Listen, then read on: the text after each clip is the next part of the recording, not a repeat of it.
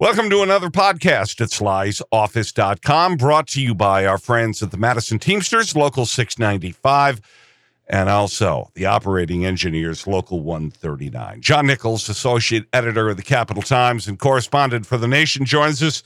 John, let's start out with the issue with uh, the potential rail strike and sick days. This is not a good moment. No, it is not. And look, here's the bottom line uh, if you were in any other Western democracy, uh, this wouldn't even be an issue, right? Because uh, people have paid sick days. They also have, you know, just massive amounts of vacation and and paid coverage. We are we're an outlier in the world on this, and and it causes us a lot of labor strikes.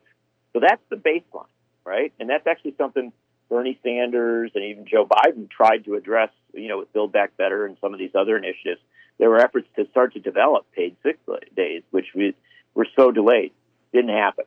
So now we end up in this situation where um, the 12 rail unions, which represent you know, about 120,000, 125,000 workers, really keep the, uh, the the transportation lines and the supply lines uh, in the United States working on so many levels. They and the truckers, um, they had just been through hell. Uh, COVID was an incredibly demanding period for them.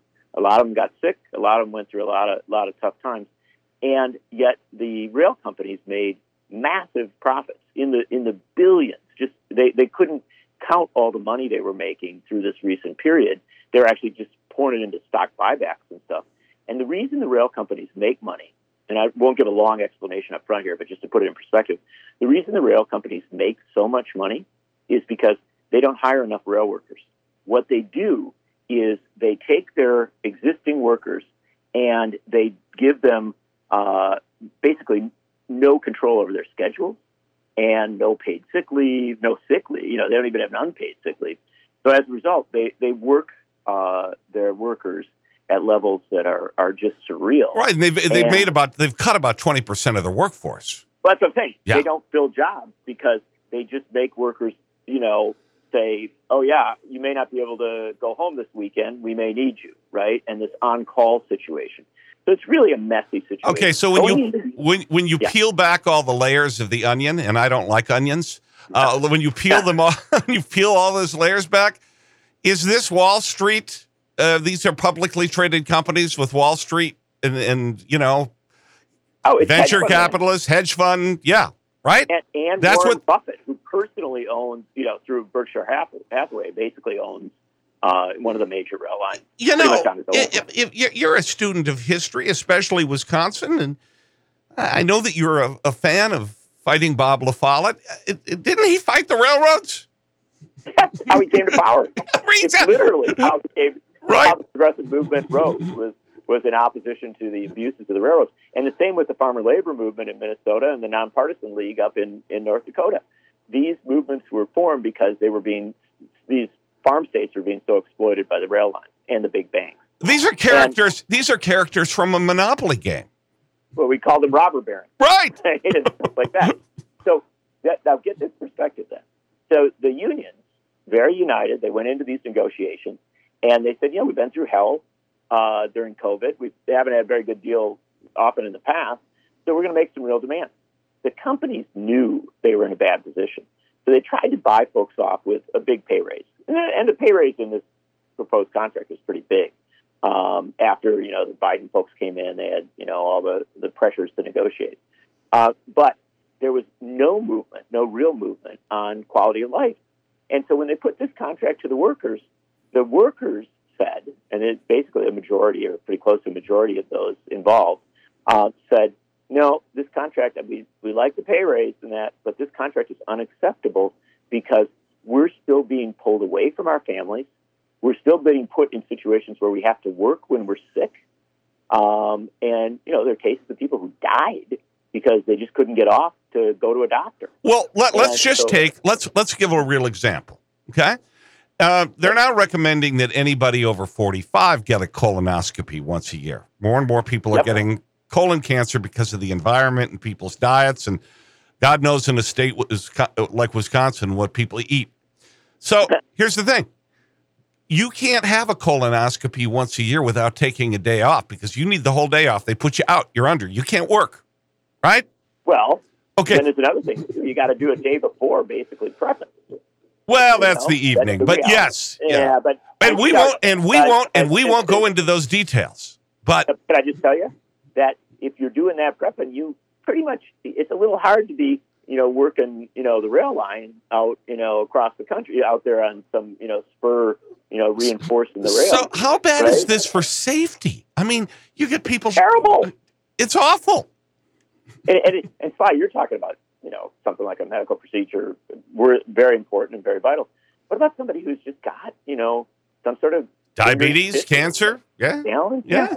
So the, and the reality is, um, and, and for and think of this else, you know, working mom. I've met working moms who work on the railroad. Um, you know, it, it is a working class job. It's like being a truck driver. It's like a lot of other jobs. In many cases, it requires a lot of technical skill, and um, and these are important workers. They're vital to the supply chain in the United States.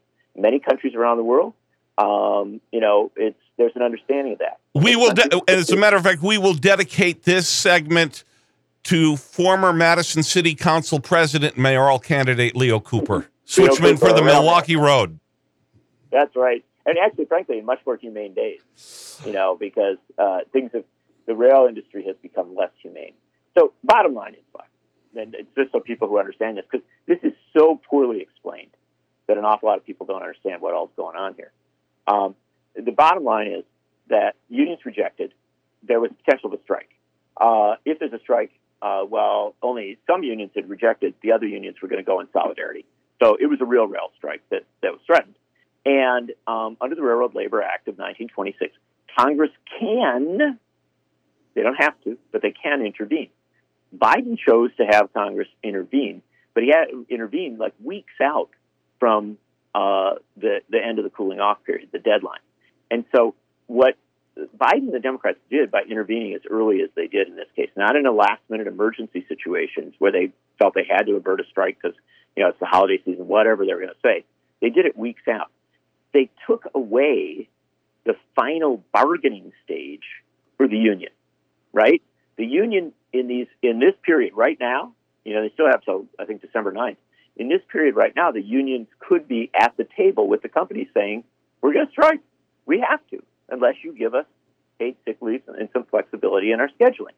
Instead, um, it went over into Congress, and it created a situation where effectively Congress is at the bargaining table, and Congress is at the bargaining table supporting an agreement which the rail companies want, but roughly a majority, you know, about half, if not more, of the rail workers don't want. And you know, it's putting a thumb on the scale. and they won't and they won't concede on this one, uh, or they would they weren't going to concede on this one because that means they'd have to hire more people. That's right. And and the companies know they make more money. They can give the pay, right? Because then they can just raise, you know, some they raise some fees for folks who are shipping stuff. Um, but they if they hire more workers, right? That creates that really creates a whole new system. If you take away that that you know the the level of on call and the level of you know no paid sick leave, no sick leave period, um, uh, it just so they didn't want to do that. Um, this period right now is when everybody should be at the table and there should be negotiation, just like in any classic labor situation. Well, I would not have voted for this. I would have voted no. Yeah, I, well, you would have been with you know basically sixty thousand rail workers, um, more than that. That's my that's my plan. yeah. There's twelve. There's twelve rail unions. Four of them open out, outright rejected it, but of the other ones, it was in some cases very close votes. So, So you're, it's safe to say a majority of rail workers didn't want this well, contract, let me ask now you a rhetorical question. All right, if this these workers are so important that their very absence could cause the the United States economy to crash, right? Mhm. Then aren't they worth seven six day, seven sick days a year at least? Of course they are. of course they are. And so here's the bottom line. If Congress was going to intervene, right? If Congress was going to intervene, which I don't think they should have. I think Congress should have let the negotiations keep going. If again you get to an emergency situation, you got to intervene at the end because you really feel it's going to collapse the economy. That's a different debate. Even there, I think there's there's reasons to be concerned about the intervention. But if Congress is going to intervene, it should have been an intervention on behalf of the workers, not on behalf of the man of the companies. And the fact is, the Congress put its thumb on the scale for the company here, and uh, it's it's a mess of a situation. So and that. So let me Yeah. ask you this: You talk to uh, Senator Sanders frequently. Why weren't the seven days sick pay in the rest of the bill? Why were those separate? Well, because I'll tell you exactly why. Um, if if it was Bernie Sanders and Jamal Bowman over in the House, and Jamal Bowman was really way out front on this in the House, terrific uh, progressive member from uh, New York. Um, if they were writing the thing, they would have put it in, right? They would have they would have figured out a way to do it. What happened was over in the House, um, the House did two votes, right? They they did the vote on on the they basically they put it together in a way where um, the House said, "Yeah, we'd like to have the seven more days," but they made it possible for the Senate to delink when you got you know to separate them out. When you get over to the Senate, Sanders and those guys had a proposal for the seven days. They put it down. They got 50, I think they got 53, 54 votes. They got some Republican votes on it. Um, but they didn't get to the 60. And so they were up against the filibuster too. Yeah, Ron Either- Johnson didn't help. The real problem is in the House. The problem it should what came out of the House was written in a way that allowed uh, that that basically created this de, this delinking of the two, and you ended up in a situation where because you couldn't break the filibuster, um, then then the senators were told, well, your only option is to impose this contract on the workers. Now, still, um, a number of, of 15 folks voted no on the final deal, and that included, by the way, some Republicans, um, but it, there were five Democrats who voted no uh, because for the right reason, at least as best we can tell, and that's Bernie Sanders, uh, Elizabeth Warren, Jeff Merkley, Kirsten Gillibrand, and Senator Hickenlooper from Colorado. Now Uh, that's a are the only little surprising. Well, I, I understand, and I don't. I haven't talked to Hickenlooper about this, but you know, Colorado. There was a lot of there was a lot of suspicion about whether he was going to side with labor. You know, he he's not exactly been the But a a couple things on this one, Sly. Number one, if you want to send a signal, it's a pretty good way to do it. yes, Number two, Colorado's got a lot of rail workers. yes they do. A lot of it. A lot of rail workers are out of Denver and other other cities. Sure, so does Colorado. Wyoming. hmm Exactly. Yeah. And so I think what you're ending up there, uh, and and you know, it's interesting that, for instance, uh, one of the senators from Alaska voted, a Republican voted the right way on this, and I think probably voted the right way for the right reason. I don't know. Yeah, I mean, it's in some cases there's Well, cynicism. In uh, this, I but, understand you know, how like, I cynical. I of understand c- how cynical Josh Hawley is, and he, of course, just always takes terrible votes. You know, he said something that I agreed with. He goes, "Why should we tell the employees they can't negotiate at this point of the ball game with the with the railroads? Why should we be Well, Marco telling?" Rubio. Marco Rubio said the same thing. And look, I'm. You, I mean, these are awful people, but you're right. assured that I'm not going to come out and you know Yeah. wave the Marco Rubio flag. But you know, the thing to understand here is that um, that that basic premise is an important premise, and you have a Democratic president and a Democratic Congress that um, should have stood on that premise. You know that that you let the workers bargain at least slight. And I'm even offering a moderate position here. This is I'm pro labor. I would have, you know, I don't want to take away the right to bargain in any circumstance, but I'm offering a moderate position here. At least wait till till you're at the final moment. yeah. Well, Don't intervene weeks out. I know they want to uh, come back and get the sick day thing for, for everyone, but something tells me that Speaker Marjorie Taylor Greene, and she will be the she will not be the speaker in name, but she will be the speaker in principle. Uh, that she's not going to go for that. Well, of course not. And and you know, and the fact of the matter I is, noticed you didn't argue with my, the premise of what I just said. Oh, Good heavens. Yeah. But but of course not. You know, look, and let's go a deeper reality, a more painful reality. Why? It didn't happen under Speaker Pelosi and Majority Leader Schumer. Right? We these paid sick this paid sick leave issue uh, is something it's been real for a very long time. Look, the fact of the matter is that when they did not, and I understand the complexities of it in the Senate. I understand the complexities with Joe Manchin and Kyrsten Sinema. But when Democrats didn't do away with the filibuster at the start of the current session, uh, they created a situation where they were not going to be able to deliver on incredibly popular fundamental things. And you realize, Sly, that if they had gotten rid of the filibuster and if Biden and others had, had exercised the authority that they needed to exercise, right, we would have paid sick leaves right now, paid sick leave right now. We'd also have home care for the elderly. Can you imagine how transformational that is in the lives of millions of people? Yeah, well, I mean, the, the, nursing home lobby is pretty strong. The nursing home lobby is pretty strong. All right, we'll take a yeah. quick break. John Nichols from the Capital Times and the Nation at slysoffice.com.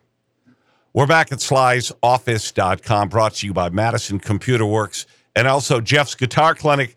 Uh, John, we have a special, well, we have a runoff election. They're not so special, but a runoff election going on in Georgia on Tuesday.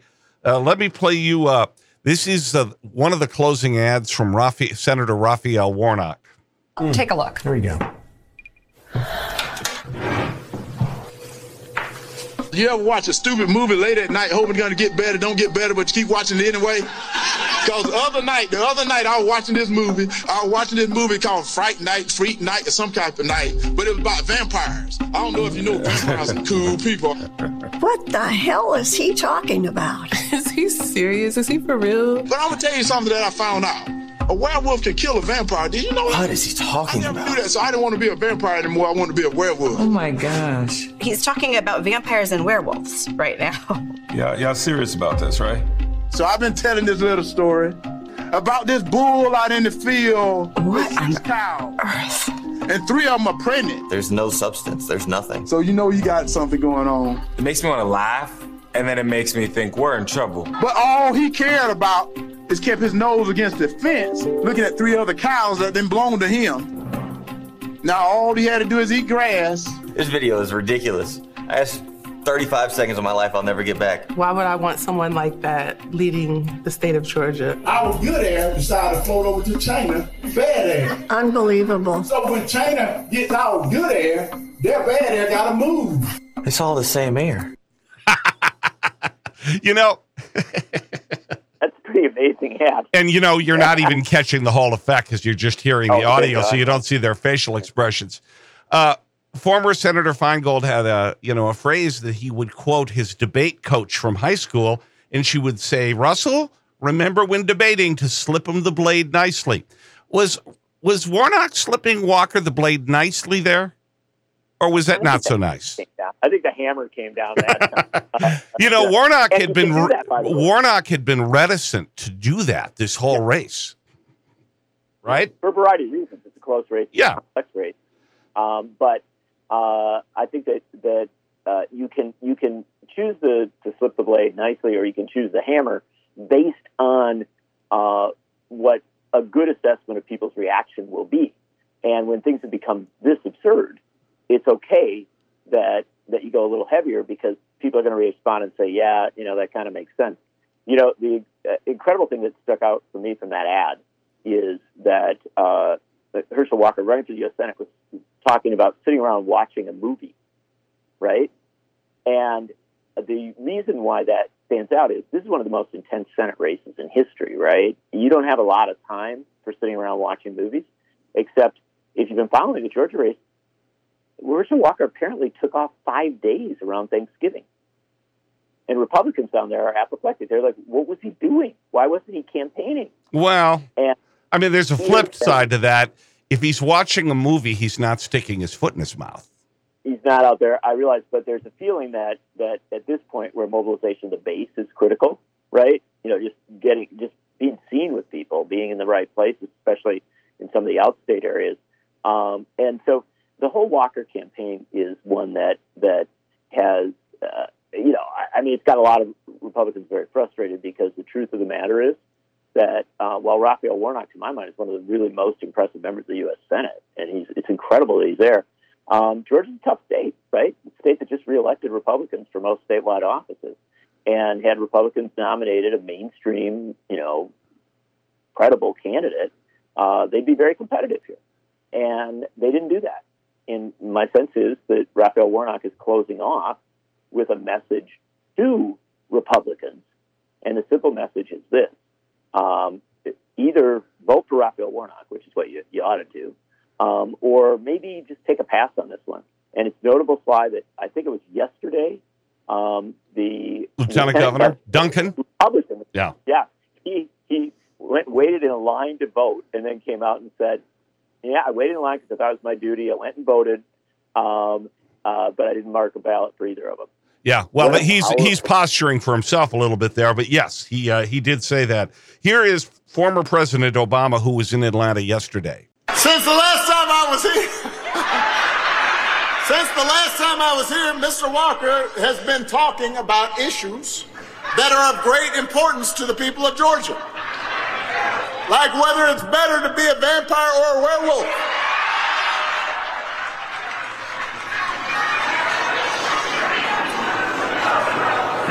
This is a debate that I must confess I once had myself. When I was seven. Then I grew up. In case you're wondering, by the way, Mr. Walker decided he wanted to be a werewolf, which is great. As far as I'm concerned, he can be anything he wants to be, except for a United States Senator.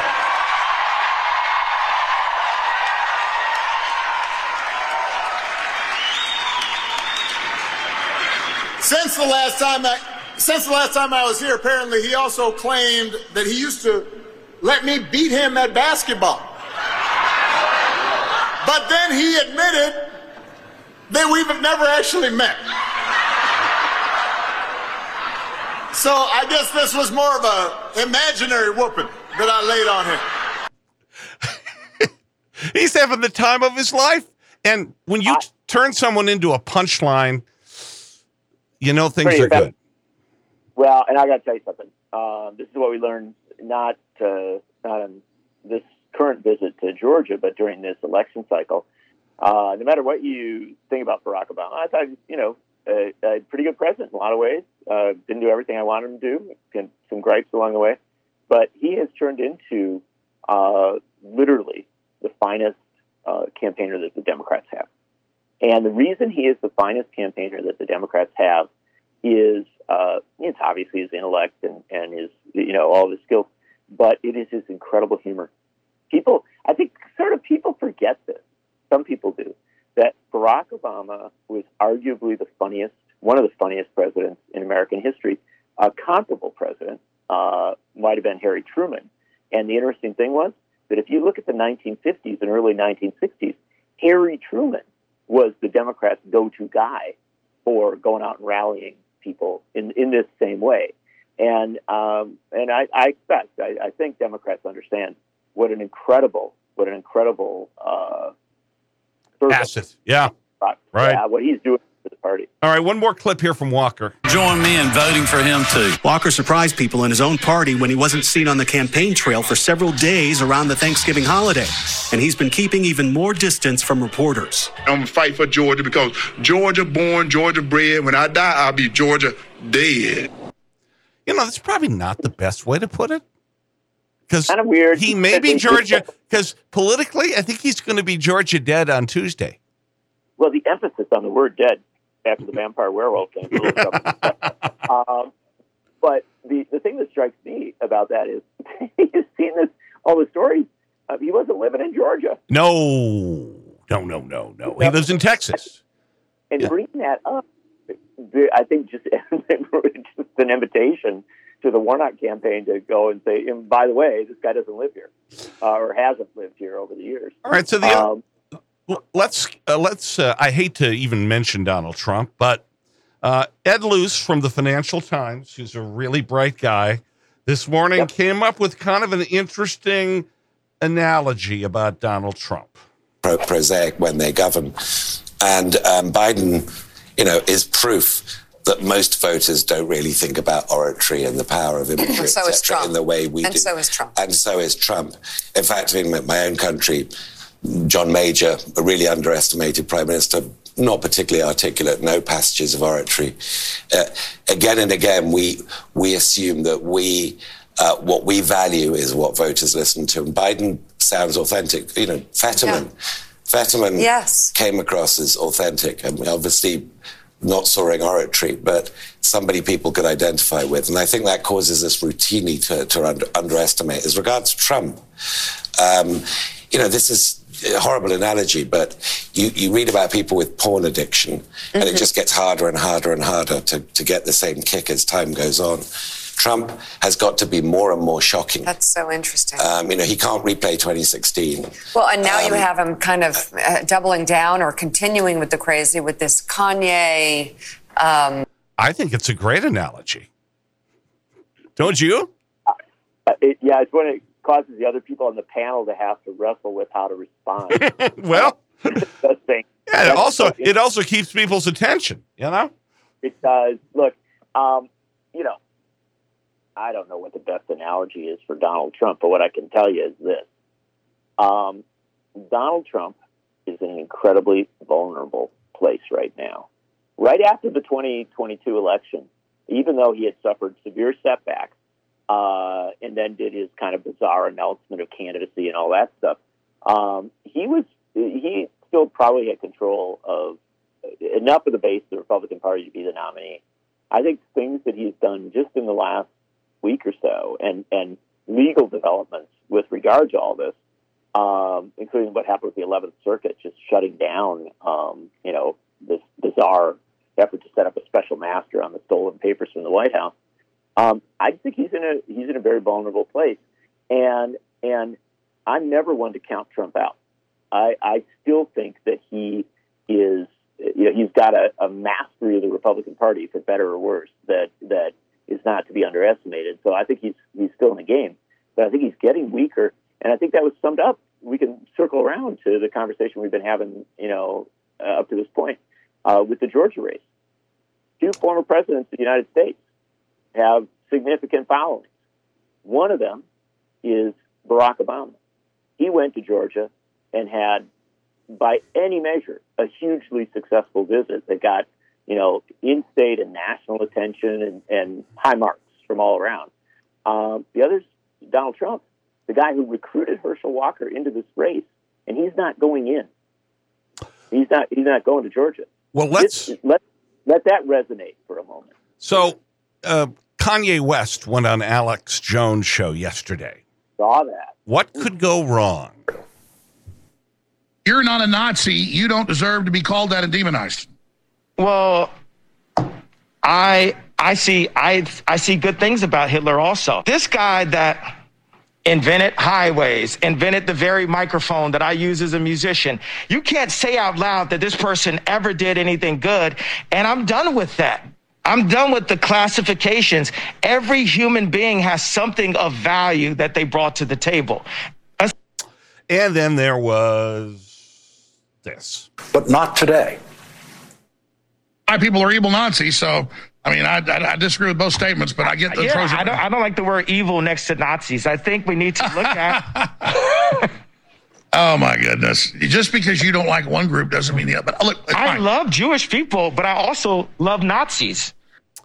Uh, I don't know if did you see the the footage of this? Yeah, I did. Did you see he had a a black hood over his face with a zipper yeah. across his? What, what's going on here, John?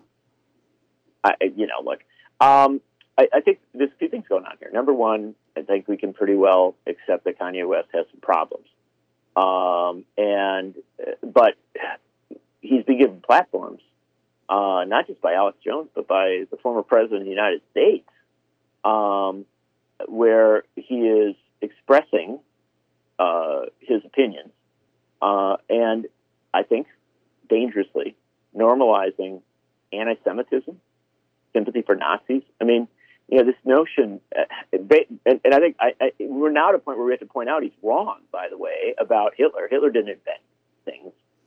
You know, I mean, it, that's just wrong uh, on on on the facts, and yet he is creating a new, you know, he's creating some narrative out there that will be rejected by the vast majority of people, right? But that some folks may buy into. And this is incredibly dangerous. Um, it, it is it is part of a much broader dangerous moment in our society. And you know, all I can tell you is, is this notion, this idea that there's there's some good in everybody.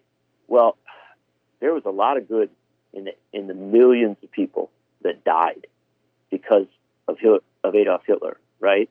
Those were those were people who loved their families, who worked hard, who accomplished things. They were murdered. Murdered by Nazis. And the notion that you would somehow, you know, see some equivalence there or, or suggest it and be given a platform in which to do that uh, is to me, it, it, it's one of the more horrifying. So Republicans elevating African Americans like Kanye West and Herschel Walker. Uh, is is that so they can somehow say, "Look, we're not racist"? Maybe. I mean, I suppose it's look. I fully accept that people of every race and every background can have different political views. You can be on the right, you can be on the left, you can follow certain political leaders, you can reject certain political leaders. I, I think we always have to be careful about, you know, assuming somebody's going to go one way or go the other way. But at the heart of the matter, at the heart of it is that um, I think what happened with Kanye West is, you know, with Trump bringing him in there, and then with an awful lot of Republicans being very slow uh, to condemn or criticize, even uh, you know when you know that that West has been promoting anti-Semitism, like brutal. Yeah. Well, Tucker Carlson edited out the bad stuff, and then they fawned over him, and now, of course, they're in a real bind. Uh, one one more clip here. This is uh, Nick Fuentes, who is the other dinner partner at the uh, Southern White House, as Donald Trump likes to call it. Uh, here he is, introducing uh, your favorite congresswoman. Dined with Kanye and Trump. We are honored, we are humbled and excited to welcome to the stage right now for our first speech, and we love to get to know her much better. I think this is going to be the beginning of something great. The representative from Georgia, Marjorie Taylor Greene.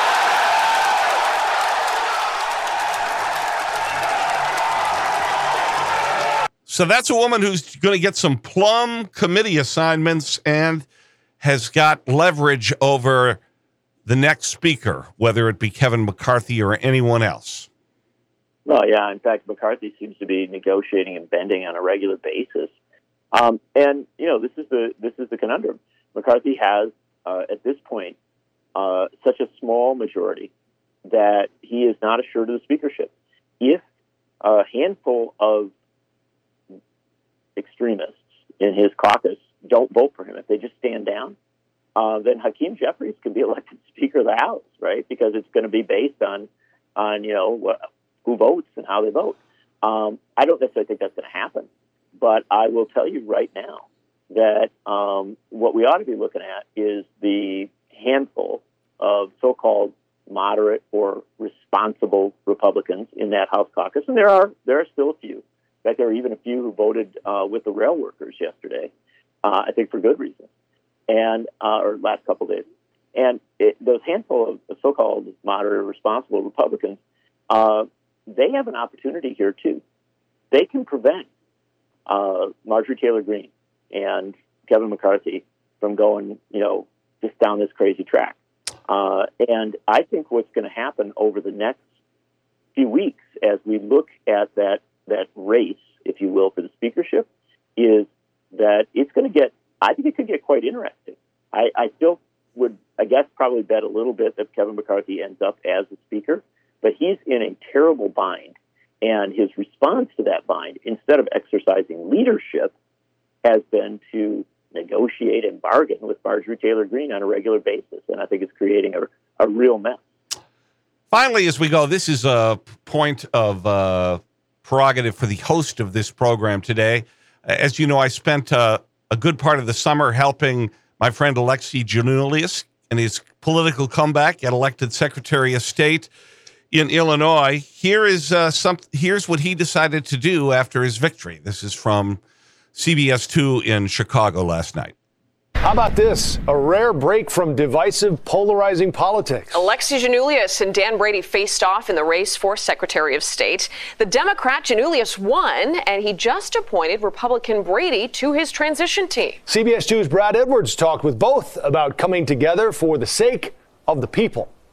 What was the the impetus of of this in bringing uh, the person you defeated in the race onto your transition team? We need more uh, bipartisanship in this country. We, we need more civility. People are sick and tired of the, the anger and the vitriol and the partisanship. They just want government that's going to fight to make their lives better. And Representative Brady's had a distinguished uh, career in Springfield. He understands these issues.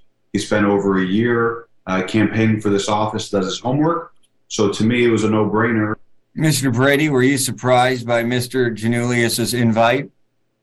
I was pleasantly uh, surprised. I thank the secretary elect, uh, and I look forward to helping in any way that I can. But people saying, "Wow, that's that's a that's a great idea. That's that's novel." We went as Illinoisans. We've got people who are going to try and find the common ground. Well, we know there's areas we disagree on, but how about the common things that we can come together on? The things that we can help improve in office and efficiency. And hopefully, someone's watching this saying there are two two good guys who are friends and are doing the right thing and they're putting party behind them. They just want to help. And it sounds fundamentally simple and a little idealistic, but to me, it's not that complicated. Thoughts? Your thoughts, John Nichols? Look, I think it's going to go over really well. you know, I mean, we know full well that people are kind of desperate to get beyond, um, you know, the the deep bitterness. Um, and I don't think that that means you have to abandon ideology. I think you can have ideological differences, uh, very, very deep ideological differences, but um, the cruelty and the anger of politics is something that, that frustrates a lot of people. And I think what Giannoulias has done here is something that um, has the potential, has the potential uh, to really resonate in Illinois. And and and it is notable that his Republican rival um, responded well to it. So well, he, he of, of all the people on the Republican ticket, Dan Brady was the one who was not for breaking up the state and was right. not really a Trumper was a more normal person. Yeah. No, I mean, and, and this is, and, and you know, I, if I can say one last thing on this, this is something Democrats need to recognize. Um, that when they're in positions of power, they need to look for ways to uh, raise up, amplify, strengthen um, Republicans who who are reasonable, right? Who they can work with, and um, and I think what you're seeing here is a Democrat who actually figured that out. Uh, I will tell you that it's funny that just in the last few days I was doing something related to Lee Sherman Dreyfus, who was the former uh, governor of Wisconsin back in the 70s, early 80s. When Lee Sherman Dreyfus came to power, um, he made a lot of appointments that caused people's jaws to drop. He appointed people who had been his rivals. He appointed people from across the political aisle. He even appointed a socialist. In fact, uh, uh William Osborne Hart, uh, one of the state's more prominent socialists, to a, a key board on which Hart, you know, where Hart had particular interests in some social welfare things. And so, you know, historically, uh, smart leaders, effective leaders, have have said, "Look, I won the election. I've got power. Um, I'm going to put people who I can trust, who I can work with, in positions of power to work on things that are of interest to them." And um, and I can tell you that uh, I think that resonates very well with a lot of people. We'll end on a high note today. John Nichols from the Capital Times and the Nation. Thanks for coming to Sly's office. Take care, brother. Sly'sOffice.com. Thanks a million. Bye bye.